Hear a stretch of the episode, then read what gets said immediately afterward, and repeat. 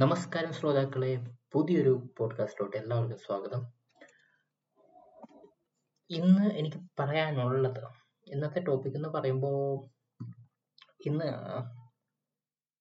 ഒരു ന്യൂസിൽ ഞാൻ മാതൃഭൂമിയിലാണെന്ന് തോന്നുന്നു. ഒരു ന്യൂസ് കണ്ടു.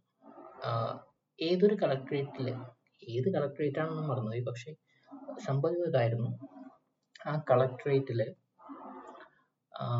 രാവിലെയും വൈകിട്ടും കുറച്ച് നേരം. എന്ന് വെച്ചാൽ ഒമ്പത് മണി തുടങ്ങി പത്ത് മണി വരെ. പതിനൊന്ന് പത്ത് എപ്പോഴാണോ കളക്ടർ വരുന്നത് അതുവരെ ആ കളക്ടറേറ്റിൽ ഒരു ലിഫ്റ്റ് രണ്ട് ലിഫ്റ്റ് ആകെ ഉള്ളൂ. അത്രയും വലിയ ഏഴ് നില അധികം ഉള്ള എന്തോ നിലയുള്ള കളക്ടറേറ്റ് ആണ്. അതിൽ ഒരു ലിഫ്റ്റ് അവിടുത്തെ ഉദ്യോഗസ്ഥര് കളക്ടർക്ക് വേണ്ടി റിസർവ് ചെയ്ത് വെക്കുന്നു എന്ന് വെച്ചാൽ കളക്ടർ പോകുന്ന എപ്പോഴാണോ സമയം അല്ലെങ്കിൽ വരുന്ന സമയം. ഏകദേശം ഒമ്പതിനും പത്തിനും ഇടക്കാണ് പുള്ളി വരാറുള്ളത്. അപ്പോൾ ഒമ്പത് മണി തുടങ്ങി ആൾ ആൾക്കാർ കയറുന്നത് അവർ റിസർവ് ചെയ്ത്. ഐ മീൻ ഒരു ലിഫ്റ്റ് രണ്ട് ലിഫ്റ്റിൽ ഒരു ലിഫ്റ്റ് കളക്ടർക്ക് വേണ്ടി റിസർവ് ചെയ്ത് വെക്കും. സാധാരണ കളക്ടർ ഒമ്പതേ മുക്കാലിനാണ് വീട്ടിൽ നിന്ന് ഇറങ്ങാറ്. അതിന് ഒമ്പത് മണി കൊടുത്തല്ലേ ഇവർ റിസർവ് ചെയ്യുന്നു. ഇനി കളക്ടർക്ക് എവിടെയെങ്കിലും പോകണോ ഇടയ്ക്ക് എവിടെയെങ്കിലും കമ്മിറ്റ്മെന്റ് വരുന്നു അതൊക്കെ ഉണ്ടെങ്കിൽ അഡോക്കായിട്ട് സോറി പെട്ടെന്ന് വേറെ എവിടെയെങ്കിലുമൊക്കെ പോകേണ്ടി വരികയാണെങ്കിൽ ചിലപ്പോൾ പതിനൊന്ന് മണിയാവും അതിൽ കൂടുതലാവും. അത്രയും നേരം അവർ ആ ഒരു ലിഫ്റ്റ് പുള്ളിക്ക് വേണ്ടി റിസർവ് ചെയ്ത് വെക്കും. വൈകുന്നേരവും ഇത് തന്നെയാണെന്ന് പറയുന്നത്. ഒരു പോകുന്ന സമയത്തിനനുസരിച്ച് അവർ റിസർവ് ചെയ്ത് വെക്കും. പുള്ളി വൈകുകയാണെങ്കിൽ ആ ലിഫ്റ്റും റിസർവ്ഡ് ആയി തന്നെ ഇരിക്കും. ഇതിനെ ഇതിനെതിരെ ആ ആ കളക്ടറോട് ചോദിച്ചപ്പോൾ കളക്ടർ പറഞ്ഞത് ആൾക്കറിയില്ല. ആൾക്ക് ആൾ ഒന്നെങ്കിൽ സ്ട്രീറ്റ്സ് അല്ലെങ്കിൽ ലിഫ്റ്റ് അങ്ങനെ അവൈലബിൾ ആയിട്ടുള്ള ഓപ്ഷൻ ഉപയോഗിക്കാറുള്ളൂ എന്നാണ് പറഞ്ഞത്. ആകെ രണ്ടാമതായിട്ട് നിലയിലോട്ട് പുള്ളിക്ക് പോകേണ്ടതേ ഉള്ളൂ. അപ്പോൾ ഇനി ലിഫ്റ്റ് യൂസ് ആണെങ്കിൽ തന്നെ നടന്നു കയറാവുന്നതേ ഉള്ളൂ. വലിയ കഷ്ടപ്പാടൊന്നുമില്ല. എങ്കിലും ഓക്കെ ബിസി ആയിട്ടുള്ള ആളാണ്. പെട്ടെന്ന് എത്തണം എന്നൊക്കെ പറഞ്ഞാൽ വരുന്ന സമയത്ത് ആ ലിഫ്റ്റ് വന്നു എന്ന് അവിടുന്ന് വിളിച്ചു പറഞ്ഞാലോ? അങ്ങനെ എന്തെങ്കിലും പുള്ളി തന്നെ പറയണമെന്നില്ല വേറെ ആരെങ്കിലും വിളിച്ചു പറഞ്ഞാൽ ഓക്കെ ഇനി അടുത്തത് ആൾക്കാരെ കയറാതിരിക്കാൻ വേണ്ടി റിസർവ് ചെയ്താൽ ഒരു പത്ത് മിനിറ്റിനുള്ളിൽ പുള്ളി അവിടെ എത്തും. കളക്ടർ അവിടെ എത്തും. അപ്പോഴേക്കും റിസർവ് ചെയ്തിടണം എന്നൊക്കെ നമുക്ക് പറയാമല്ലോ അങ്ങനെയാണല്ലോ ശരിക്കും ഒരു സിസ്റ്റമാറ്റിക് ആയിട്ട് വേണ്ടത്. ആർക്കും ഒരു പ്രശ്നമില്ലാതെ നടക്കുമ്പോഴേ അതാണല്ലോ വേണ്ടത്. നമ്മുടെ നാട്ടിലൊക്കെ കളക്ടറേറ്റിലൊക്കെ പോകാന്ന് പറഞ്ഞാൽ ആൾക്കാർ ആദ്യമേ കാലത്തെ ആണ് ഒരു ഈ ഒമ്പത് മണിക്കൊക്കെ തന്നെ ആയിരിക്കും അവർ വരുന്നത്. അതിൽ പലരും ഉണ്ടാവും. രോഗബാധിതരുണ്ടാവും അസുഖമുള്ളവരുണ്ടാവും വൃദ്ധരായിട്ടുള്ളവരുണ്ടാവും. ഇവരൊക്കെ വന്നുകൊണ്ട് ഓരോ ഈ നിലയിലും പോകാൻ വേണ്ടി അവിടെ കാത്തു കിടക്കേണ്ട അവസ്ഥയാണ് ഈ കാലത്തും വൈകിട്ടൊക്കെ ഉള്ളത്. മിക്കവാറും കാലത്താണ് ഈ പ്രശ്നം മെയിൻ ആയിട്ടുള്ളത് കാരണം അപ്പോഴായിരിക്കും എല്ലാവരും നേരത്തെ ചെന്ന് നേരത്തെ വരാമെന്നുള്ള രീതിയിലാണ് നമ്മുടെ നാട്ടിലൊക്കെ അല്ലാണ്ട് ലേറ്റ് ബാക്ക് ആയിട്ടുള്ള ഇത്തരം കാര്യങ്ങളിൽ ഒരിക്കലും അവർ വൈകി ചെന്ന സംഭവങ്ങളൊന്നുമില്ല എല്ലാവരും കുറച്ച് നേരത്തെ തന്നെയാണ് ചെല്ലാറുള്ളത്. അപ്പൊ ഇങ്ങനെയുള്ള സമയത്ത് ആ ഒരു പ്രൈം ടൈമിൽ തന്നെ ഇതുപോലെ ഒരു ആകെ രണ്ട് ലിഫ്റ്റിൽ ഒരെണ്ണം റിസർവ് ചെയ്ത് വെക്കുമ്പോൾ ആളുകൾക്ക് അവിടേക്ക് ചെല്ലാനും കുറേ നേരം ആ ഏത് ലിഫ്റ്റ് ഏത് നിലയിലോട്ടാണ് പോകേണ്ടത് അവിടെ വരെ എത്താനും കുറേ നേരം കാത്തിരിക്കേണ്ട അവസ്ഥയാണ് ഇപ്പോ ഇത് സാധാരണക്കാരന് മാത്രം ആവശ്യം പ്രശ്നമല്ല കേട്ടോ അവിടെ ജോലി ചെയ്യുന്നവരുടെയും കൂടി പ്രശ്നമാണ്. ഈ ഒമ്പത് മണിക്കൊക്കെ ആയിരിക്കും അവർക്ക് സ്വൈപ്പ് ഇൻ ചെയ്യേണ്ടത്. എന്ന് വെച്ചാൽ അകത്ത് കയറിയാണെന്ന് അവിടെ പഞ്ചിങ് ചെയ്യാനോ ഓട്ടോമാറ്റിക് ആയിട്ട് മെഷീൻ ഉപയോഗിച്ചായിരിക്കും അവർ അടയാളപ്പെടുത്തുന്നത് ഞാൻ അവിടെ കയറി എന്നുള്ളത് അപ്പോൾ അത് ചെയ്യാനും എല്ലാം ആ ഫ്ലോറിൽ തന്നെ ചെന്നിട്ടായിരിക്കും ഈ സംഭവങ്ങളൊക്കെ ഉള്ളത്. അതും വൈകും. പിന്നെ ഇങ്ങനെ വരുന്നവർക്ക് പോകാനും പറ്റില്ല. അങ്ങനെ വലിയൊരു ക്യൂ ആണ്. അത് കുറേ നടത്തും. ഏകദേശം രണ്ട് മണിക്കൂറോളമൊക്കെ മിക്കവാറും പുള്ളിക്കാരൻ എന്താ കളക്ടർ വന്നില്ലെങ്കിൽ അങ്ങനെ കിടക്കുക തന്നെ ചെയ്യും സോ ഇത് വെറുതെ ഒരാവശ്യമില്ലാതെ എന്താ പറയുക പ്രിവിലേജ് യൂസ് ചെയ്യാൻ തന്നെ പറയുന്നത് അതിന്. ഇത് എന്തുകൊണ്ടാണ് പ്രിവിലേജ് യൂസ് ചെയ്യുന്നതെന്ന് പറയുന്നതെന്ന് വെച്ചാൽ ഇതിനു മുമ്പ് ഇവിടെ ചെന്നപ്പോഴൊക്കെ ഈ ഈ പത്രപ്രവർത്തകർ തന്നെ പറഞ്ഞിട്ടുണ്ട്. ഇതിനു മുമ്പ് ഇവിടെ ഇങ്ങനത്തെ ഒരു സിസ്റ്റം ഉണ്ടായില്ല. പുതിയ കളക്ടർ വന്നേ പിന്നെയാണ്. ആ കളക്ടർ കളക്ടറിന്റെ കാര്യത്തിൽ പുള്ളി പറഞ്ഞു ചെയ്യിപ്പിക്കുന്നതായിരിക്കും ഇതെന്നാണ് തോന്നുന്നത്. കാരണം പുതിയ ആളുകൾ അല്ലെങ്കിൽ പഴയ ശീലമില്ലാത്ത അങ്ങനത്തെ ഒരു ശീലം മുമ്പില്ലാത്തിരുന്നു എന്തുകൊണ്ട് പുതിയ ആൾ വന്നപ്പോൾ വന്നു എന്നുള്ളതിന് ഡയറക്റ്റ് റെസ്പോൺസിബിലിറ്റി പുതിയ ആൾക്ക് തന്നെയാണ് വരുന്നത്. അല്ലെങ്കിൽ അത് ഓർഡർ കൊടുത്തിട്ടുള്ള ആരാണെന്ന് അന്വേഷിച്ചറിയേണ്ടി വരും. എന്തായാലും ഇപ്പോൾ ആ കളക്ടർക്ക് അതിനെക്കുറിച്ച് അറിയാം. അപ്പോൾ ആൾ തന്നെ ഇനീഷ്യേറ്റീവ് എടുത്ത് അങ്ങനത്തെ ഒരു സിസ്റ്റം വേണ്ട എന്ന് ചെയ്യുന്നതായിരിക്കും നല്ലത്. അതർവൈസ് ദിസ് ഇസ് പ്യൂർലി ഒരു നമ്മുടെ പ്രിവിലേജ് നന്നായിട്ട് മിസ്യൂസ് ചെയ്യുക എന്നുള്ള സംഭവം തന്നെയാണ്. കള ഈ നമ്മളെപ്പോഴും മറന്നു പോകുന്ന ഒരു കാര്യം എന്താണെന്ന് വെച്ചാൽ ഈ ഗവൺമെന്റിന്റെ എല്ലാ സംഭവങ്ങളും ഗവൺമെന്റ് ഉദ്യോഗസ്ഥർക്ക് പൈസ കൊടുക്കുന്നതടക്കം എല്ലാ സംഭവങ്ങളും നമ്മൾ കൊടുക്കുന്ന ടാക്സിന്റെ അത് ഇൻകം ടാക്സ് മാത്രമല്ല എന്ന് എല്ലാവർക്കും അറിഞ്ഞ് മിക്കവർക്കും അറിയാം. ഇത് കേട്ടിരിക്കുന്നവർക്ക് ചിലപ്പോൾ അറിയായിരിക്കും. പക്ഷെ സാധാരണക്കാർക്ക് അതറിയില്ല. അവർ വിചാരിക്കുന്നത് ഇതിനൊക്കെ പൈസ ആരോ കൊടുക്കുന്നത് ഗവൺമെന്റിൽ നിന്നാണ് പൈസ പോകുന്നത് ആ ഗവൺമെന്റ് നമ്മളാണ്. ഞങ്ങൾ കൊടുക്കുന്ന നമ്മൾ കൊടുക്കുന്ന ആ പൈസ ടാക്സ് ഇൻഡയറക്ട് ടാക്സ് എന്താ എന്താ എം ആർ പിയിൽ അടങ്ങിയിരിക്കുന്ന ടാക്സ് ജി എസ് ടി അങ്ങനെ ഏത് തരത്തിലൊക്കെ ടാക്സ് അവർ എടുക്കുന്നുണ്ട്? പെട്രോൾ അടിക്കുമ്പോൾ ഇത്രയും കൂറ്റൻ ടാക്സ് എടുക്കുന്നത് ഇതെല്ലാം പോകുന്നത് ഗവൺമെന്റിലോട്ടാണ്. അതിൽ നിന്ന് വക തിരിച്ചെടുത്താണ് തിരിച്ചെടുത്താണ് ഇവർക്കൊക്കെ ശമ്പളം പോലും കൊടുക്കുന്നത്. ഒരാൾക്ക് പോലും ഒരു ഗവൺമെന്റ് ഉദ്യോഗസ്ഥന് പോലും വേറൊരു തരത്തിൽ പൈസ കിട്ടുന്നില്ല. അതിന് പുറമെയാണ് കുറെ പേര് നമ്മുടെ നിന്ന് തന്നെ കോഴ മേടിക്കുന്നത് കാര്യങ്ങൾ നടത്താൻ വേണ്ടി. നമ്മൾ പൈസ കൊടുത്ത് നമുക്ക് നേരെ കുറയ്ക്കുന്ന നമ്മളെ നമ്മുടെ മുമ്പിൽ ആധിപത്യം കാണിക്കുന്ന ആളുകളെയാണ് നമ്മൾ വളർത്തിക്കൊണ്ടിരിക്കുന്നതെന്നാണ് സത്യാവസ്ഥ അതാണ് നമ്മൾ പൈസ കൊടുത്ത് നമ്മൾ നമ്മളെ ഭരിക്കാൻ വേണ്ടി ഒരാളെ നിർത്തുമോ? ഇല്ല. നമ്മളെ നമുക്ക് സർവീസ് ചെയ്യാൻ വേണ്ടിയാണ് അവർ അവർ നമ്മൾ ഇത്രയും പൈസ കൊടുത്ത ആളെ നിർത്തുന്നത്. ഇന്ത്യൻ ഇന്ത്യയിൽ ഇപ്പൊ എത്ര ആൾക്കാരുണ്ടോ? അവരെല്ലാവരുടെയും ഈക്വൽ ഷെയർ ആണ് അവിടെ പോകുന്നത്. ഒരു ഏർ സംവിധാനം അതിനുണ്ടെങ്കിൽ ഉണ്ടാക്കി വെച്ചിട്ടുണ്ട്. ഇത്രയും ഇൻകം ടാക്സിൽ ഇത്രയും ഏർ ശമ്പളം ഉണ്ടെങ്കിൽ അത്രയും ടാക്സ് പോവും. ഇത്ര ഉണ്ടെങ്കിൽ ഇത്രയും പോവും. പിന്നെ നമ്മളെല്ലാ മേടിക്കുന്ന എല്ലാ സംഭവങ്ങൾക്കും ഏത് ഏർ ഏത് വസ്തുവാണ് മേടിക്കുന്നത്? ഏത് സാധനമാണ് മേടിക്കുന്നത്? അതിനനുസരിച്ച് അതിന് ടാക്സ് പോകുന്നുണ്ട്. ഇതെല്ലാം എല്ലാവരുടെയും പോകുന്നുണ്ട്. എല്ലാവരും എല്ലാ കാര്യങ്ങളും മേടിക്കുന്നുണ്ട്. എല്ലാത്തിനും ടാക്സ് പോകുന്നുണ്ട്. സോ എല്ലാവരുടെയും ഈക്വൽ കോൺട്രിബ്യൂഷൻ ആണ്. കാരണം അവർക്ക് കിട്ടുന്നതനുസരിച്ചാണ് എല്ലാവരും ശമ്പളം സാധനങ്ങൾ മേടിക്കുന്നത്.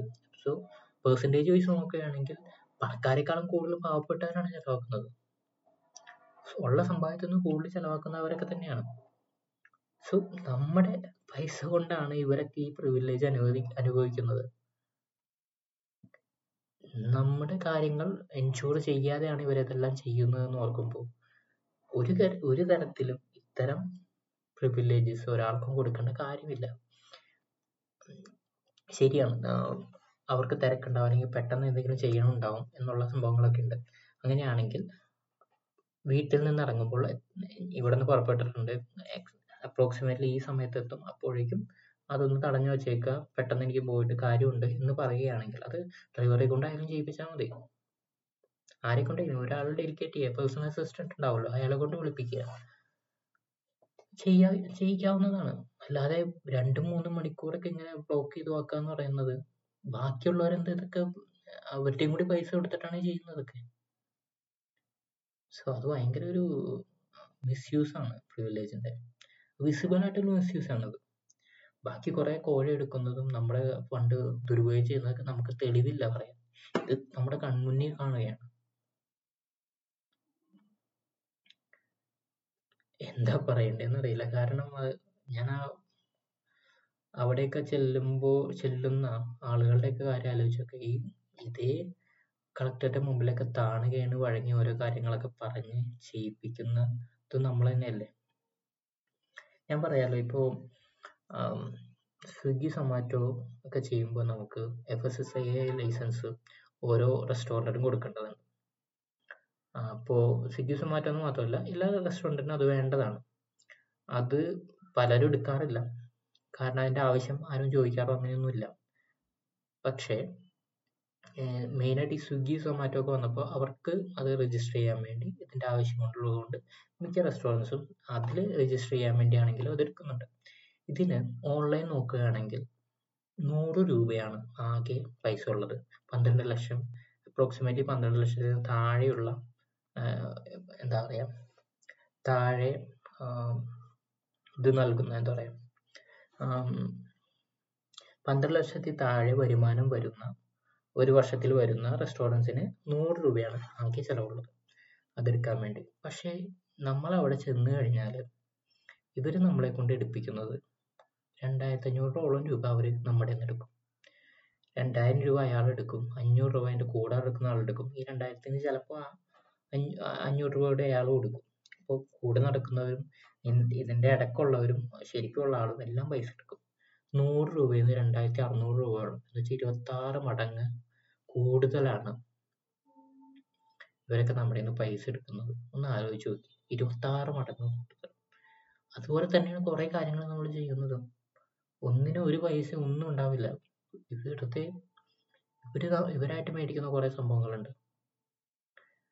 നല്ലവരായിട്ടുള്ള കുറെ പേരുണ്ട്. കുറച്ചും കൂടി വിദ്യാഭ്യാസം കുറച്ചും കൂടി അറിവും തെറ്റാണെന്ന് മനസ്സിലാക്കുന്നവരും ആ പൗരബോധം ഉള്ളവരും ഉണ്ട് ഇപ്പൊ എന്റെ ഞാൻ മുംബൈയിലാണ് പത്താം ക്ലാസ് കഴിഞ്ഞ് പഠിച്ചത്. അപ്പോൾ അതിന്റെ എലിജിബിലിറ്റി സർട്ടിഫിക്കറ്റ് എന്ന് പറയുക ഒരു മൈഗ്രേഷൻ സർട്ടിഫിക്കറ്റ്. ഇവിടെ നിന്ന് ഈ ബോർഡിൽ നിന്ന് മലയാള കേരള ബോർഡിൽ നിന്ന് മുംബൈ ബോർഡിലോട്ട് മഹാരാഷ്ട്ര ബോർഡിലോട്ട് മാറി മാറ്റുന്നതിനുള്ള ഒരു എലിജിബിലിറ്റി സർട്ടിഫിക്കറ്റ് അത് തിരുവനന്തപുരത്തോ കോട്ടയത്തോ ചെന്നെടുക്കാം കോട്ടയത്താണെന്ന് തോന്നുന്നു. അച്ഛൻ എവിടെ നിന്ന് എടുത്തതെന്ന് എനിക്ക് ഓർമ്മയില്ല. പക്ഷെ ഏതോ ഈ ഏതോ ഡിസ്ട്രിക്റ്റിൽ നിന്നാണ്. അവിടെ ചെന്നിട്ടാണ് എടുക്കേണ്ടത്. അപ്പോ അവിടെ ചെന്ന് എടുത്തപ്പോൾ അച്ഛനായിട്ട് ചോദിച്ചു എന്തെങ്കിലും തരണ്ടുണ്ടോ എന്നുള്ള രീതിയിൽ. കാരണം ഇത് വൈകിപ്പിക്കരുതെന്ന് അച്ഛനുണ്ടായിരുന്നു. സാധാരണ ഉള്ള ഇങ്ങനത്തെ സംഭവങ്ങളൊക്കെ ഉള്ളത് ഇപ്പോൾ ഇപ്പോഴെന്നല്ല അപ്പോഴും ഏതാണ്ട് ഒരുപോലെയായിരുന്നു. പക്ഷെ അയാൾ നല്ലതായതുകൊണ്ട് അവിടുത്തെ ഉദ്യോഗസ്ഥർ നല്ലതായതുകൊണ്ട് പറഞ്ഞാൽ ഇല്ല വേണ്ട വേണ്ട ഇവിടെ അങ്ങനെ ഒന്നും എടുക്കൂല. വേണ്ട അങ്ങനെ ഒന്നും കൊടുത്താറുണ്ട് ആരും ആർക്കും കൊടുക്കണ്ടെന്ന് പറഞ്ഞു. അത്രയും സത്യസന്ധരായിട്ടുള്ള ആൾക്കാരും ഉണ്ട്. ഞാൻ പറഞ്ഞു വരുന്നത് എല്ലാവരും നമുക്ക് ആ കണക്ക് കൂട്ടാൻ പറ്റില്ല. പക്ഷെ നമ്മുടെ കൺമുന്നിൽ വിസിബിൾ ആയിട്ടുള്ള ഇത്തരം കാര്യങ്ങൾ അത് നമ്മുടെ തന്നെ പൈസയാണ് ഇത് ദുരുപയോഗം ചെയ്യുന്നത്. അതിനും പുറമെ നമ്മുടെ പൈസ കൊണ്ടാണ് അവർ ജീവിക്കുന്നത്. അതിന് പുറമെ നമ്മുടെ തന്നെയാണ് ഇവർ മേടിക്കുന്നത്. എക്സ്ട്രാ മേടിക്കുന്നത്. എത്രത്തോളം ടാക്സ് കൊടുക്കും നമ്മൾ ഈ കോൾ കൊടുക്കുന്നത് കൈൻഡ് ഓഫ് ടാക്സ് ആയില്ലേ ഇപ്പോൾ ഇൻഡയറക്റ്റ് അല്ലെങ്കിൽ ഇല്ലീഗൽ ടാക്സ് പോലെയായി. കാര്യങ്ങൾ നടക്കണമെങ്കിൽ പൈസ കൊടുക്കണം എന്നുള്ള സംഭവമാണ് ഇപ്പോൾ ഉള്ളത്. ഇനി എത്ര നാളിൽ നമ്മളിങ്ങനെ കൊടുത്തുകൊണ്ടിരിക്കുമെന്ന് അറിയില്ല. ആളുകൾക്ക് ആ ഒരു ബ്രിട്ടീഷ് ഭരണം മുതലുള്ള വീണ അപേക്ഷിച്ച് കാര്യങ്ങൾ നടത്തുന്നത് അതിന്റെ ഒരു ജീൻ കിട്ടിയിട്ടുണ്ട് നമുക്ക് നമ്മുടെ ഇന്ത്യക്കാർക്ക്. ആ താണു ഇവിടെ കാര്യങ്ങൾ നടക്കൂ എന്നുള്ളൊരു ചിന്താഗതി. അതിപ്പോഴും പുലർത്തിക്കൊണ്ടിരിക്കുകയാണ്. അത് നന്നായിട്ട് മിസ്യൂസ് ചെയ്യാൻ ഇതുപോലുള്ള ആളുകൾക്കുണ്ട് അപ്പോൾ ഈ മാതൃഭൂമി എന്ന് ഈ കളക്ടറെ വിളിച്ചു ചോദിച്ചപ്പോൾ അദ്ദേഹം എന്തുകൊണ്ടാണ് ഞാൻ പറഞ്ഞിട്ടാണ് എനിക്ക് ഇങ്ങോട്ട് നേരെ പെട്ടെന്ന് പോകേണ്ട ആവശ്യങ്ങളുണ്ട് എന്നുള്ളത് എന്തുകൊണ്ട് പറയാൻ പറ്റിയില്ല? കാരണം അദ്ദേഹത്തിന് അറിയാം. അദ്ദേഹം മിസ്യൂസ് ചെയ്യുന്നുണ്ട്. അവിടെ ആളുകൾ ബുദ്ധിമുട്ടി ബുദ്ധിമുട്ടിക്കുന്നുണ്ട് എന്നുള്ളത്.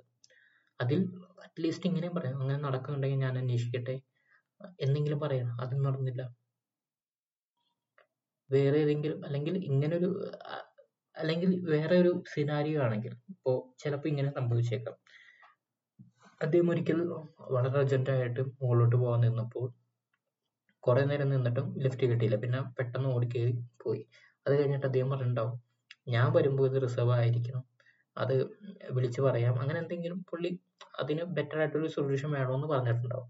പക്ഷെ അത് ഇങ്ങനെ എടുത്തിട്ട് പേടിച്ചിട്ട് അദ്ദേഹത്തെ പേടിച്ച് ഇതിന്റെ സബോർഡിനേറ്റ്സോ പേഴ്സണൽ സെക്രട്ടറി അല്ലെങ്കിൽ അതിന് താഴെയുള്ള ഏതെങ്കിലും ഉദ്യോഗസ്ഥന്മാർ പറയണം ഒമ്പത് മുഴ ഒടുങ്ങി ഇങ്ങനെ ആയിക്കോട്ടെ എന്ന് പറയണോ എന്ന് പറഞ്ഞിട്ട് അങ്ങനെ ഒരു സിസ്റ്റം ഉണ്ടാക്കിയിട്ടുണ്ടെങ്കിൽ അതിനെക്കുറിച്ച് അന്വേഷിക്കാൻ പോലും അദ്ദേഹം തയ്യാറായില്ല എന്നാണ് അദ്ദേഹം പറഞ്ഞതെന്ന് എനിക്ക് മനസ്സിലായത്. അദ്ദേഹം ജസ്റ്റ് ന്യായീകരിച്ചത് ഇല്ല ഞാൻ രണ്ട് ദിവസമായിരുന്നു എനിക്ക് കുഴപ്പമൊന്നുമില്ല എന്നുള്ളതാണ്.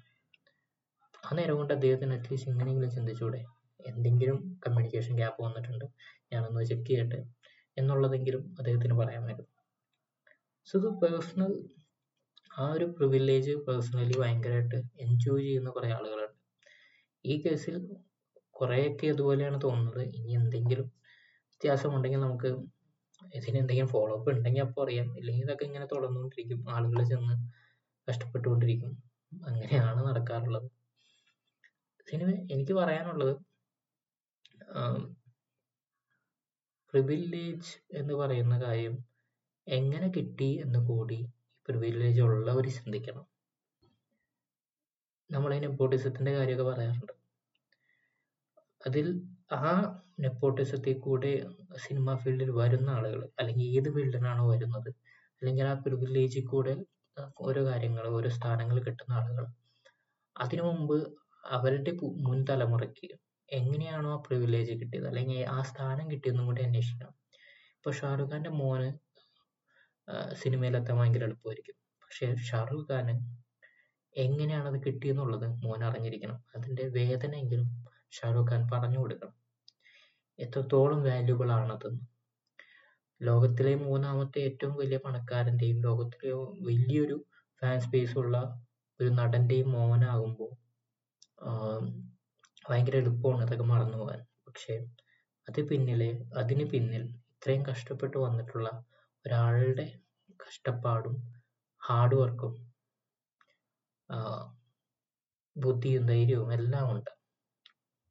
അതുകൂടി ആ പ്രിവിലേജ് ഉള്ള ആൾ അറിഞ്ഞിരിക്കണം. മാത്രമല്ല കൂടെ വേറെ പ്രിവിലേജ് ഇല്ലാത്ത ആളുകൾ കൂടെ വരികയാണെങ്കിൽ അവർക്ക് എത്രത്തോളം കഷ്ടപ്പാടുണ്ട് എന്നുള്ളത് കൂടി അറിഞ്ഞിരിക്കുകയും വേണം അത് അക്നോളജ് ചെയ്യുകയും വേണം. സോ അത് തന്നെയാണ്. ഇപ്പോൾ ഈ സിനിമയിൽ ഭാര്യക്കാന്റെ ഭാര്യക്കാൻ ഖാന്റെ മോൻ. ഇപ്പോൾ പുള്ളിയുടെ ഒരു എക്സാമ്പിളാണ് ഞാനിപ്പോൾ പറഞ്ഞത്. പക്ഷെ അതുപോലെ തന്നെ എല്ലാ കാര്യത്തിലും ഇപ്പോൾ കളക്ടർ എന്ന് പറയുന്ന ആൾക്ക് ആ പ്രിവിലേജ് കിട്ടുന്നുണ്ടെങ്കിൽ ബാക്കിയുള്ളവരുടെ കാര്യം കൂടി അറിയാനുള്ള എമ്പത്തി പുള്ളിക്കുണ്ടാവണം അതില്ലെങ്കിൽ ഒന്ന് എന്താ പറയുക ഇങ്ങനെയൊക്കെ കാര്യങ്ങൾ നടക്കും. ആ- എമ്പതിയാണ് പലപ്പോഴും അല്ലെങ്കിൽ വേറൊരാളുടെ മുമ്പ് മീൻസ് വേറൊരു നമ്മുടെ നാട്ടിൽ കുറേ ഡിഫറൻസിയേഷൻസ് ഉണ്ട്. ജാതിപരമായിട്ടും മതപരമായിട്ടും സ്ഥാനപരമായിട്ടും രാഷ്ട്രീയപരമായിട്ടും അങ്ങനെ പല പല തരത്തിൽ പല പല തലങ്ങളിൽ റീജിയൻ പരമായിട്ടും അങ്ങനെ കുറെ ഡിഫറൻസിയേഷൻസ് ഉണ്ട്. പക്ഷെ ഇതിനെയൊക്കെ മാറ്റി ചിന്തിക്കാൻ പറ്റുന്നത് എല്ലാവരും കൂടി കലർന്ന് ജീവിക്കുമ്പോൾ മാത്രമാണ്. എങ്കിൽ മാത്രമേ മറ്റൊരാളുടെ ദുഃഖം അവരുടെ ആ കമ്മ്യൂണിറ്റിയിൽ നിന്ന് വരുമ്പോഴോ അല്ലെങ്കിൽ ആ ഒരു സ്ഥാനത്ത് നിന്ന് ആ ഒരു ഗ്രൂപ്പിൽ നിന്ന് വരുമ്പോൾ എത്രത്തോളം വിഷമം ഉണ്ടാവുമെന്നും ആ ഒരു അവസ്ഥയിൽ നിന്ന് വരുമ്പോൾ എത്രത്തോളം കഷ്ടപ്പാടുണ്ടാവുമെന്നും എല്ലാവർക്കും മനസ്സിലാവുള്ളൂ. അത് ഷെയർ ചെയ്യപ്പെടണം. അത് വർക്കൗട്ട് ചെയ്ത് സോൾവ് ചെയ്യാനുള്ള ഒരു പ്രയത്നം സൊസൈറ്റിയിൽ നിന്നും ഗവൺമെന്റിൽ നിന്നും ഉണ്ടാവണം. എങ്കിലേ ഇതൊക്കെ മാറുള്ളൂ. ഈ പ്രിവിലേജ് എന്ന് പറയുന്ന സാധനം തന്നെ മാറി നിന്ന് എല്ലാം മൊത്തം സമൂഹത്തിന്റെ ഒരു വളർച്ചയ്ക്ക് വേണ്ടി എല്ലാവരും അതിനുവേണ്ടി വർക്ക് ചെയ്യാൻ പറ്റുള്ളൂ. ജയ് പ്രിവിലേജ് ഉള്ള ആളുകളൊക്കെ തന്നെയാണ് ബാക്കിയുള്ള രാജ്യങ്ങളിലൊക്കെ നെതർലാൻഡിലൊക്കെ ഇത്രയും പ്രിവിലേജ് ഉള്ള വൺ ഓഫ് ദ എന്താ പറയാ ലോകത്തിലെ വലിയ പണക്കാരായിട്ടുള്ള പണമുള്ള അല്ലെങ്കിൽ ഫൈനാൻഷ്യലി സ്റ്റേബിൾ ആയിട്ടുള്ള അവരുടെ ആളുകൾക്ക് വളരെ അടിച്ചു പൊളിച്ച് ജീവിക്കാനുള്ള ഒരു ഫൈനാൻഷ്യൽ സിസ്റ്റം ഉള്ള കേപ്പബിലിറ്റി ഉള്ള ഒരു രാജ്യമാണ് നെതർലാൻഡ്. അവിടുത്തെ പ്രധാനമന്ത്രി വരുന്നത് മിക്കവാറും സൈക്കിളിലാണ് ആൾക്കത് മതി. ആൾക്ക് തന്റെ ഹെൽത്തിനെ കുറിച്ച് കാര്യമുണ്ട്. അവിടെ ഒരാളൊന്നും തന്നെ വെടിവെച്ചിടാനില്ല. മാത്രമല്ല അവിടെ ഒരു ഡിഫറൻസിയേഷൻസ് ഇല്ല. ഏതൊരാളാണ് അവിടെ ജീവിക്കുന്നത്? ഏതൊരു ഡച്ച് സിറ്റിസണും ഓൾ നെതർലാൻഡ് സിറ്റിസണും ഉണ്ടെങ്കിൽ അവർക്ക് എല്ലാവർക്കും തുല്യ വേതനമാണ് കിട്ടുന്നത്. ഒരു രാഷ്ട്രീയപരമായിട്ടോ ജാതിപരമായിട്ടോ മതപരമായിട്ടോ ഒന്നും ഒരു ഡിഫറൻസിയേഷൻ ഇല്ല. അവിടെയുള്ള ആളുകളോട് നിങ്ങൾ സംസാരിക്കുകയാണെങ്കിൽ നിങ്ങൾ എന്തെങ്കിലും തരത്തിൽ ഇമോഷണലി കൂടുതൽ കാര്യങ്ങൾ സംസാരിക്കുകയാണെങ്കിൽ അവർ നിങ്ങളോട് തർക്കിക്കും. പറയും. ഇതിനെ ലോജിക്കലായിട്ട് കാണേണ്ട കാര്യമുള്ളൂ. ഇമോഷണൽ ആയാൽ നിങ്ങളുടെ കാര്യം നടക്കില്ല എന്ന് അവർ തർക്കിക്കും. നിങ്ങൾ ദൈവത്തിനെ ദൈവത്തിന് നന്ദി പറയുകയാണെങ്കിൽ ദൈവം എന്ത് ചെയ്തു എന്ന് അവർ തിരിച്ചു ചോദിക്കും. അതിൽ ക്രിസ്ത്യ എന്താ പറയാ മതപരമായിട്ടുള്ള ആളുകൾ പോലും അങ്ങനെ ചോദിക്കും. കാരണം അവർ പറയുന്നത് അവരെന്താ പറയുന്നതെന്ന് വെച്ചാൽ ദൈവത്തിനുള്ള വിശ്വാസികൾ പോലും പറയുന്ന കാര്യമുണ്ട് ദൈവം എന്ന് പറയുന്നത് ഓരോരുത്തരുടെയും പേഴ്സണൽ ആയിട്ടുള്ള ചോയ്സസ് ആണ്. നിങ്ങൾക്ക് ദൈവമുണ്ടോ ദൈവഭക്തി ഉണ്ടോ ഇല്ലയോ എന്നുള്ളതല്ല. ദൈവമായിട്ട് നിങ്ങൾക്ക് എല്ലാം ചെയ്തു തരില്ല. ദൈവത്തിന്റെതെന്ന് പറയുന്നത് നമ്മുടെ കയ്യിൽ നിൽക്കാത്ത കാര്യങ്ങൾ നമുക്ക് വേണമെങ്കിൽ അവർ ചെയ്തു തരുമെന്ന് ചിന്തിക്കാം എന്നുള്ള കാര്യമാണ് അവർ പറയാറുള്ളത്. അങ്ങനെ നോക്കുകയാണെങ്കിൽ നമ്മൾക്ക് എന്തായാലും നമ്മൾ ചെയ്യേണ്ടതെല്ലാം ചെയ്തു തരും ചെയ്തിരിക്കണം. അതിനപ്പുറം വല്ലതും ഉണ്ടെങ്കിൽ ദൈവം ചെയ്തു തരുള്ളൂ എന്നുള്ളതാണ് അവരുടെ വിശ്വാസം. സോ അതിൽ ദൈവത്തിനോട് നന്ദി പറയേണ്ട കാര്യമില്ല. കാരണം ദൈവം ദൈവം എന്നുള്ള ശക്തി ഉണ്ടെങ്കിൽ അവർ പറയുന്നത് അവിശ്വാസികൾ പറയും അബദ്ധ വിശ്വാസികൾ പറയുന്നത് അവർ നിങ്ങൾക്ക് തന്നിരിക്കുന്നത് ശക്തിയും ബുദ്ധിയും എല്ലാം അവർക്ക് തന്നിരിക്കുന്നത് ദൈവം തന്നെയാണ്. അത് ഉപയോഗിക്കാൻ വേണ്ടിയാണ്. അത് ഉപയോഗിക്കാതെ ദൈവത്തിനെ പഴി ചാടിയിട്ടോ ദൈവത്തിന് നന്നായി നന്ദി പറഞ്ഞിട്ട് കാര്യമില്ല എന്നാണ്. സോ അവിടുത്തെ വിശ്വാസികൾ പോലും വളരെയധികം പ്രോഗ്രസീവ് ആണ് എന്ന് ചിന്തിക്കുക. ഇതുപോലെയാണ് വിശ്വാസം. പേഴ്സണൽ ചോയ്സ് ആയിരിക്കുന്ന വിശ്വാസം. അത് ബാക്കിയുള്ള കാര്യങ്ങൾ കൂട്ടിക്കലർത്താതിരിക്കുക. ഇങ്ങനെയുള്ള പ്രിവിലേജസ് എല്ലാം മാറ്റി നിർത്തുക. സമൂഹത്തെ മുമ്പിലോട്ട് നയിക്കാവുന്ന എന്ത് പ്രിവിലേജ് ആണെങ്കിലും ആവട്ടെ നിങ്ങൾ അത് യൂസ് ചെയ്തോളൂ. അല്ലാതെ എന്തെങ്കിലും ഫ്രീ ആയിട്ട് കിട്ടി എന്തെങ്കിലും ഒരു സ്ഥാനം ഇങ്ങനെ കിട്ടി ആഹ് എന്താ അത് ഇങ്ങനെ കിട്ടിയിട്ടുണ്ട്. എനിക്കത് യൂസ് ചെയ്യാം എന്ന് പറയുമ്പോൾ അത് മിസ്യൂസ് ചെയ്യാനുള്ള തരത്തിലോട്ട് ആവരുത് ആ ജോലിക്ക് വേണ്ടി എന്തൊക്കെ അത് ജോലി ഏറ്റവും നന്നായിട്ട് നോക്കാൻ നന്നായിട്ട് ചെയ്യാൻ എന്തൊക്കെ പ്രിവിലേജ് നിങ്ങൾക്ക് യൂസ് ചെയ്യാമോ അത് നിങ്ങൾക്ക് യൂസ് ചെയ്യാവുന്നതാണ്. അത് യൂസ് ചെയ്യുകയും വേണം. എന്തൊക്കെ ടൂൾസ് സംഭവങ്ങളെല്ലാം നിങ്ങളുടെ കയ്യിലുണ്ടോ? നിങ്ങൾക്ക് ഓർഡർ ചെയ്യാൻ പറ്റുമോ? ഇപ്പോൾ അവ അയാൾക്ക് തന്നെ വേണമെങ്കിൽ ഓർഡർ ചെയ്യാം. ഈ സം ഈ ദിവസം എനിക്കിത് അർജന്റ് ആണ്. എന്നെ എങ്ങനെയെങ്കിലും രണ്ടാം നിലയിൽ പെട്ടെന്ന് എത്തിക്കണം. നിങ്ങൾ ആ ബ്ലോക്ക് രണ്ടും ബ്ലോക്ക് ചെയ്ത് വെച്ചോളൂ. ഞാൻ അവിടെ കയറിയിരിക്കും. ആ സമയത്ത് പോയിട്ട് എനിക്ക് വർക്കുള്ളതാണ് ഒരു കാര്യമുള്ള കാര്യത്തിന് അവർ പറയുകയാണെങ്കിൽ ഉറപ്പായിട്ടും നമുക്കത് കൂട്ടുന്നേ പറ്റുള്ളൂ. അവിടെ ഉള്ളവരും കൂട്ടു നിൽക്കും. കാരണം അത് ഇമ്പോർട്ടന്റ് ആണ്. നല്ലൊരു എന്താ പറയുക ഇമ്പോർട്ടന്റ് കാര്യം നമ്മുടെ നാടിന് വേണ്ടി ചെയ്യാൻ പോകുന്നപ്പോൾ നമ്മളും കൂട്ടു നിൽക്കും. അല്ലാതെ എല്ലാ ദിവസവും വരുമ്പോൾ ആ ഞാൻ ഇത്ര ഈ പദവിയിലുള്ള ആളാണ്. എനിക്ക് മുകളിലോട്ട് പെട്ടെന്ന് പോകണം. എന്ന് പറയും പറയുന്നതിനോട് ഒരു യോജിപ്പ് എനിക്ക് തോന്നുന്നില്ല. മാത്രമല്ല ഇത്രയും ഗതിയും ഇത്രയും സംഭവമൊക്കെ ഉള്ള ആളുകളാണെങ്കിൽ ഇത്രയും കഷ്ടപ്പാടൊക്കെ ആണെങ്കിൽ എന്തുകൊണ്ടാണ് ഈ നാട് നന്നാവാത്തത്?